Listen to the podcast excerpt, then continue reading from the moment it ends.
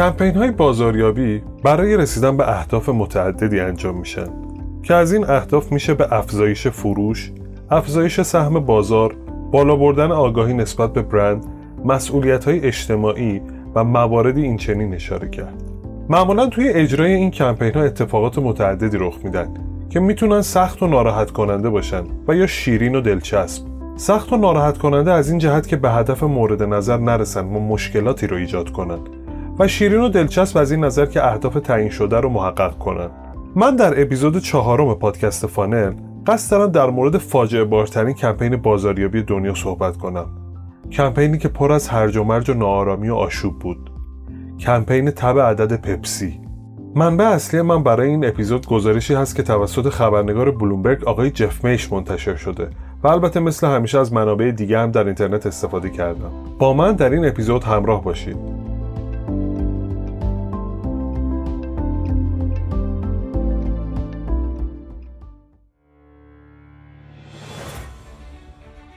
من یاسر نصری هستم و به کمک همکارانم پادکست فانل رو تهیه کرده و خدمت شما ارائه می‌کنیم. فانل پادکستی هست که روی موضوعات بازاریابی و برندسازی تمرکز داره. موضوعاتی که در دنیای امروز اهمیت زیادی دارن. ما توی این پادکست محتوای علمی و عملی رو از منابع دست اول و قابل اتکا با زبانی راحت و عملیاتی به شما عرضه می‌کنیم تا بتونیم توان شما رو در دنیای پر از پیچیدگی کسب و کار بالا ببریم. موضوعی که قراره در هر قسمت در مورد اون صحبت کنم از طریق چند پارامتر ارزش گذاری شده و انتخاب میشه که مهمترین اونها اهمیت موضوع در کسب و کارها نحوه پیاده سازی موضوع مورد نظر در بخش های بازاریابی و برندسازی مدل های علمی و عملی ابداع شده برای اون کار و مواردی از این دست هست بازاریابی و برندسازی از علوم بینرشته‌ای هستند و ممکنه در بین صحبت هامون مزامین و مفاهیم رشته های مختلف مثل مدیریت، اقتصاد و روانشناسی رو هم پوشش بدیم و یا نگاهی به مفاهیم و معانی اونها داشته باشیم. در هر قسمت منابع اصلی رو معرفی می‌کنم تا اگر دوست داشتین برای مطالعه بیشتر به اونها مراجعه کنید و اطلاعات بیشتری به دست بیارید. فانل هر سه هفته یه بار روی پلتفرم های مختلف مثل Google Podcast، Apple Podcast، Castbox، تلگرام و کانال های ارتباطی فانل منتشر میشه. اگه دوست دارید در مسیر تولید پادکست کمک مالی یا محتوایی یا رسانه‌ای بکنید لطفا از طریق ایمیل contact us پادکست با ما ارتباط داشته باشید. و یا تو کانال های ارتباطی مثل تلگرام که اطلاعات تماسمون اونجا گذاشته شده بهمون پیام بدید. باید بدونیم که بازاریابی تبلیغات و برندسازی فرایندها و مجموعه کارهایی هستند که سعی دارن رفتار آدمها رو تغییر بدن این تغییرات هم در هر پیرامون و زمینه‌ای به دنبال اهداف مشخصی است. مثلا در بازاریابی سیاسی انتخابات ریاست جمهوری دنبال بالا بردن رأی کاندیدا هستیم و یا در بازاریابی کالاهای تند مصرف دنبال افزایش فروش و یا اهداف دیگه هستیم. اما در این بین ممکنه اتفاقاتی بیفته که همه چیز رو از کنترل خارج کنه. کمپین تبع عدد پپسی یکی از این کمپین هاست که علیرغم موفقیت هایی که داشت باعث نابودی های خیلی زیادی شد.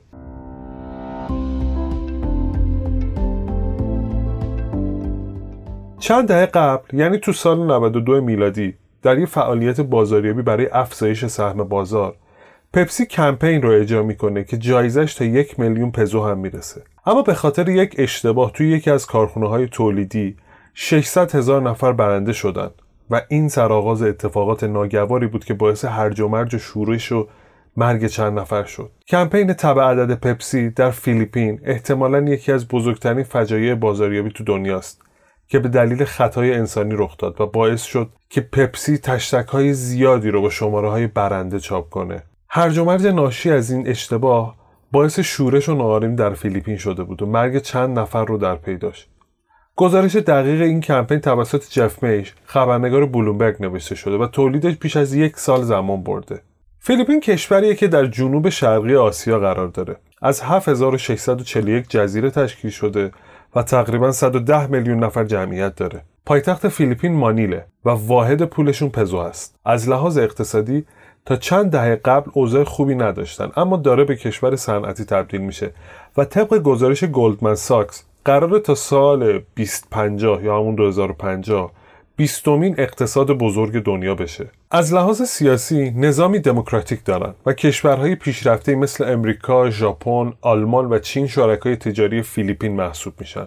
فیلیپین کشور جذابیه و از هزاران جزیره تشکیل شده. در دهه های 90 به قبل فرهنگ فیلیپین به شدت تحت نفوذ آمریکایی‌ها بوده. البته الان هم هست ولی کمتر شده. هر جا رو که نگاه می‌کردی فرهنگ آمریکایی رو می‌دیدی مثلا اونا عاشق آهنگای فرانک سیناترا بودن و پپسی و کوکاکولای زیادی مصرف می‌کردن پپسی و کوکاکولا در اون سالها درگیر چیزی بودن که به جنگ کولاها معروف بود این جنگ جنگ سنگین و همه جانبه توی دنیای تجارت بود که برای تصاحب و تسلط بر بازار نوشابه ها در کشورهای مختلف شکل گرفته بود.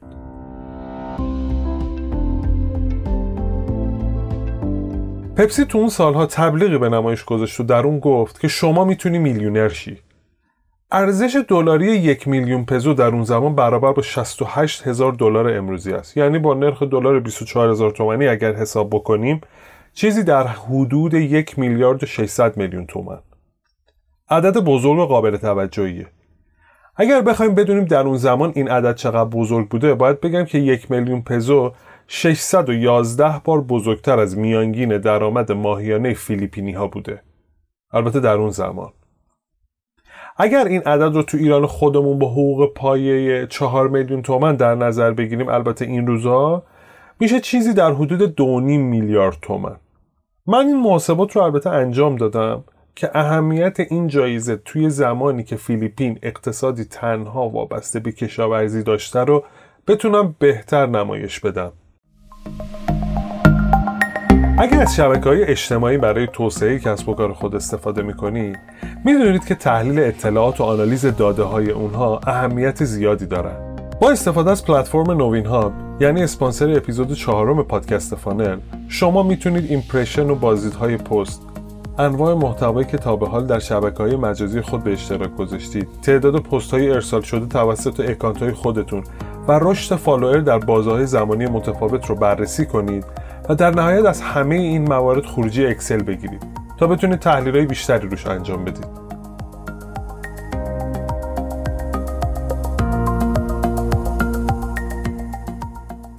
کمپین تب عدد ایده یکی از مدیران شیلیایی پپسی با نام پدرو ورگارا بوده که در واحد تبلیغات شرکت پپسی توی نیویورک کار می‌کرد بعد از اجرای موفقیت آمیز این کمپین توی ایالات متحده مدیرعامل بخش بین الملل شرکت پپسی یعنی آقای کریستوفر سینکلر تصمیم گرفت با اجرای این کمپین توی نقاط دیگه دنیا به جنگ کوکاکولا بره و در واقع این کار رو بخشی از استراتژی خودش قرار بده. سینکلر جوان که 38 سال داشت به خاطر همین ریسکا و رفتارهای متهورانه ای که داشت و البته از این رفتاری که داشت موفقیت هم کسب کرده بود به battlefield commander یا همون فرمانده میدان جنگ معروف شده بود پپسی از یه شرکت مکزیکی با نام دیجی کانسالتورس یا مشاوران دیجی برای مشاوره و اجرای کمپین تبع عدد توی آرژانتین، شیلی، گواتمالا، مکزیک و فیلیپین دعوت به همکاری کرد و کار رو با اونا جلو برد. کمپین تبع عدد توی فیلیپین خیلی موفق بود. به طور که فروش ماهیانه رو از 10 میلیون دلار توی ماه به 14 میلیون دلار رسون و سهم بازار رو از 20 درصد به 25 درصد افزایش داد. کارخونه های بطری سازی روزانه 20 ساعت براشون کار می‌کردن و تولیدات خودشون رو دو برابر کرده بودند. رسانه ها هم پر از تبلیغات های این کمپین بود. سازوکار کمپین هم این شکلی بود که یک سری عدد زیر تشتک های نوشابه چاپ می‌شد و قره کشی و بقیه داستان هایی که معمولا تو این کمپین ها اتفاق میفته و معمول هست رخ می‌داد. می‌تونیم بگیم این کمپین توی فیلیپین ترکون. بچه ها پول تو جیبیاشون رو جمع می‌کردن تا بتونن یه بطری پپسی بخرن.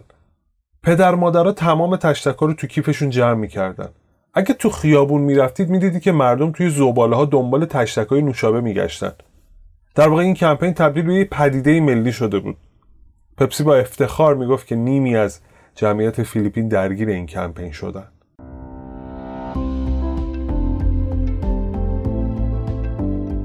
این کمپین ترویجی قرار بود 8 ماه مه سال 92 تموم بشه که البته زمانش به خاطر استقبالی که شد تمدید شد.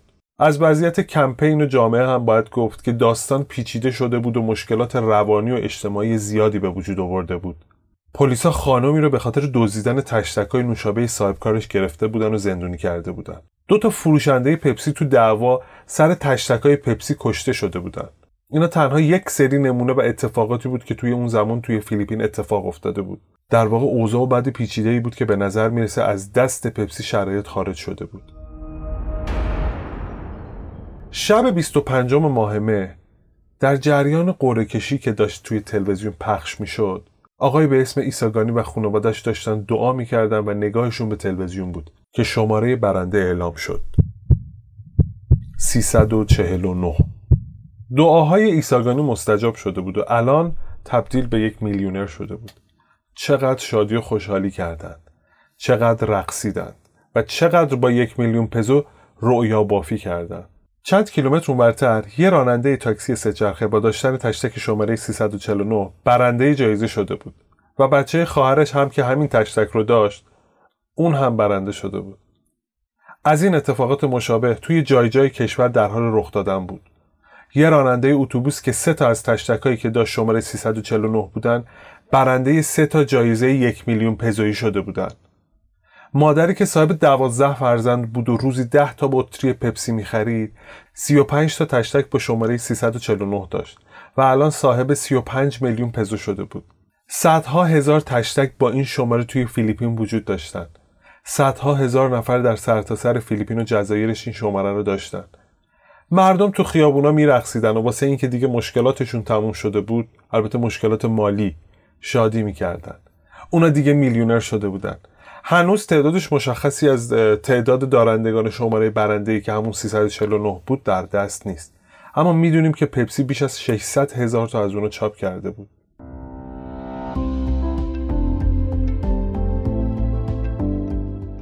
فردای اعلام شماره برنده ها به سمت کارخونه های بطری پپسی توی شمال شرقی مانیل رفتن تا جایزه هاشون رو بگیرن همینطور که جمعیت زیاد می‌شد کارکنای پپسی شگفت زده و مبهوت شده بودند. به خاطر همین با معاون بازاریابی پپسی توی فیلیپین یعنی سرکار خانم روزمری ورا تماس گرفتن و گفتم به نظر می‌رسه افراد زیادی برنده شدن و شماره 349 رو دارن. ساعت ده صبح فردی از پپسی با وزارت صنعت و تجارت فیلیپین تماس می‌گیره و میگه اشتباهی رخ داده. با این صحبت فاجعه و مسائل و مصائب زیادی در راه بودن که هیچ کس از اونها خبر نداشت.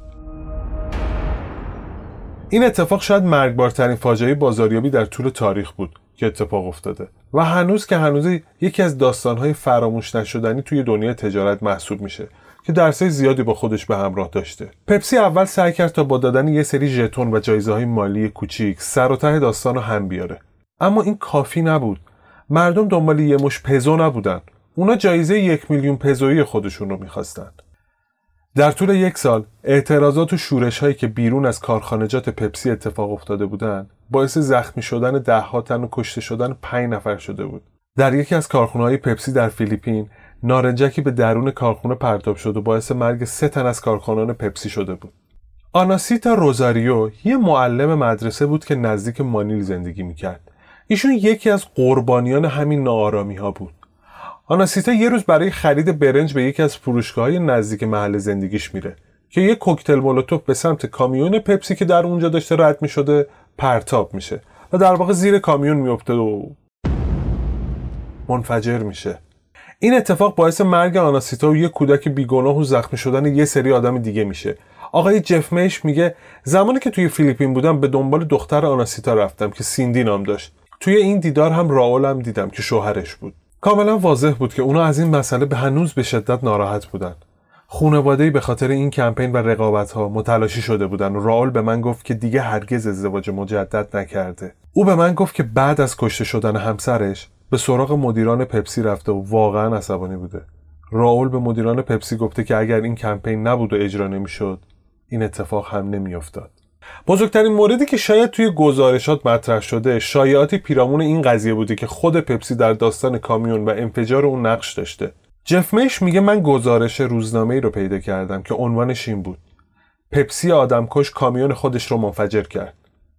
زمانی که من ملاقاتی با پلیس اونجا داشتم اونها مدارک و مصاحبه هایی از افرادی ارائه کردند که پپسی به اونها پول داده بود تا این کار رو انجام بدن.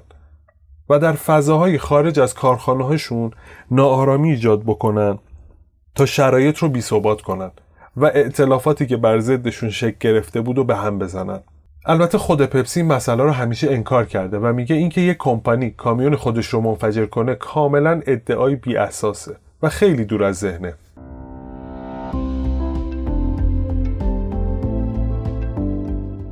وینسنت دلفیرو یه مبلغ فیلیپینی بود که تو مانیل زندگی می‌کرد و البته مخالف کمپین پپسی بود و از اون تنفر داشت دلفیرو فکر می‌کرد که کمپین تب پپسی یکی از راههایی هستش که آمریکا با توسل به اون دنبال تسلط بیشتر توی یک کشور جهان سومی مثل فیلیپین هست. دلفیرو با دیدن اتفاقاتی که در پی خطایی که پپسی در چاپ تشتکای اشتباهی مرتکب شده بود و البته ناآرامی هایی که توسط این شرکت عظیم آمریکایی به وجود اومده بود آزرده خاطر شده بود و به دنبال اعاده حق و اجرای عدالت میگشت ایشون راه شکایت و دادگاه رو در پیش گرفت دلفیرو بیش از 800 برنده ای که تشتک 349 رو داشتن دور هم جمع کرد تا بتونه با ادعای پرداخت قرامت بیش از 400 میلیون دلار از پپسی بگیره و بین برنده ها تقسیم کنه. دلفیرو برای انجام کارهای حقوقی و گرفتن وکیل از افرادی که توانایی پرداخت پول داشتن نفری 500 پزو گرفت. البته یک سری از شاکیان هم قدرت پرداخت مالی نداشتند. اما دلفیرو با روی باز با این مسئله برخورد کرد و این کار رو به صورت رایگان براشون انجام داد. بعد از این داستان دلفیرو به آمریکا میره و دو تا وکیل استخدام می‌کنه تا مذاکرات خودشون رو با پپسی شروع بکنن. اونها جلساتی توی دفاتر مرکزی پپسی داشتن تا مشکل رو حل کنن. اما بعد از به نتیجه نرسیدن دلفیرو پای پرونده رو به بالاترین دادگاه های آمریکا میرسونه. اما در زمان دادرسی پرونده ها در آمریکا قضات دادگاه اعلام می‌کنن که این پرونده در جایی باید رسیدگی بشه که اتفاق افتاده. یعنی فیلیپین و نه آمریکا.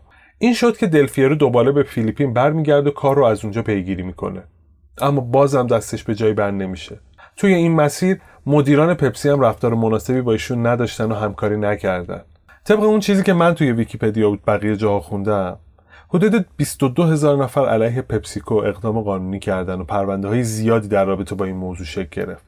در 24 ژوئن 1996 دادگاه در یکی از رسیدگی های قضایی خودش حکم به پرداخت ده هزار پزو به شاکیان میده. سه شاکی ناراضی تجدید نظر کردند و در تاریخ 3 ژوئیه 2001 دادگاه تجدید نظر به هر سه نفر سی هزار پزو تخصیص میده. پپسی فیلیپین به این تصمیم اعتراض می‌کنه. این دادخواست به دیوان عالی کشور ارسال میشه. دادگاه در سال 2006 حکم میده که پپسی مسئول پرداخت هزینه های مربوطه نیست و هیچ گونه مسئولیتی در قبال خسارت های وارده را ندارد.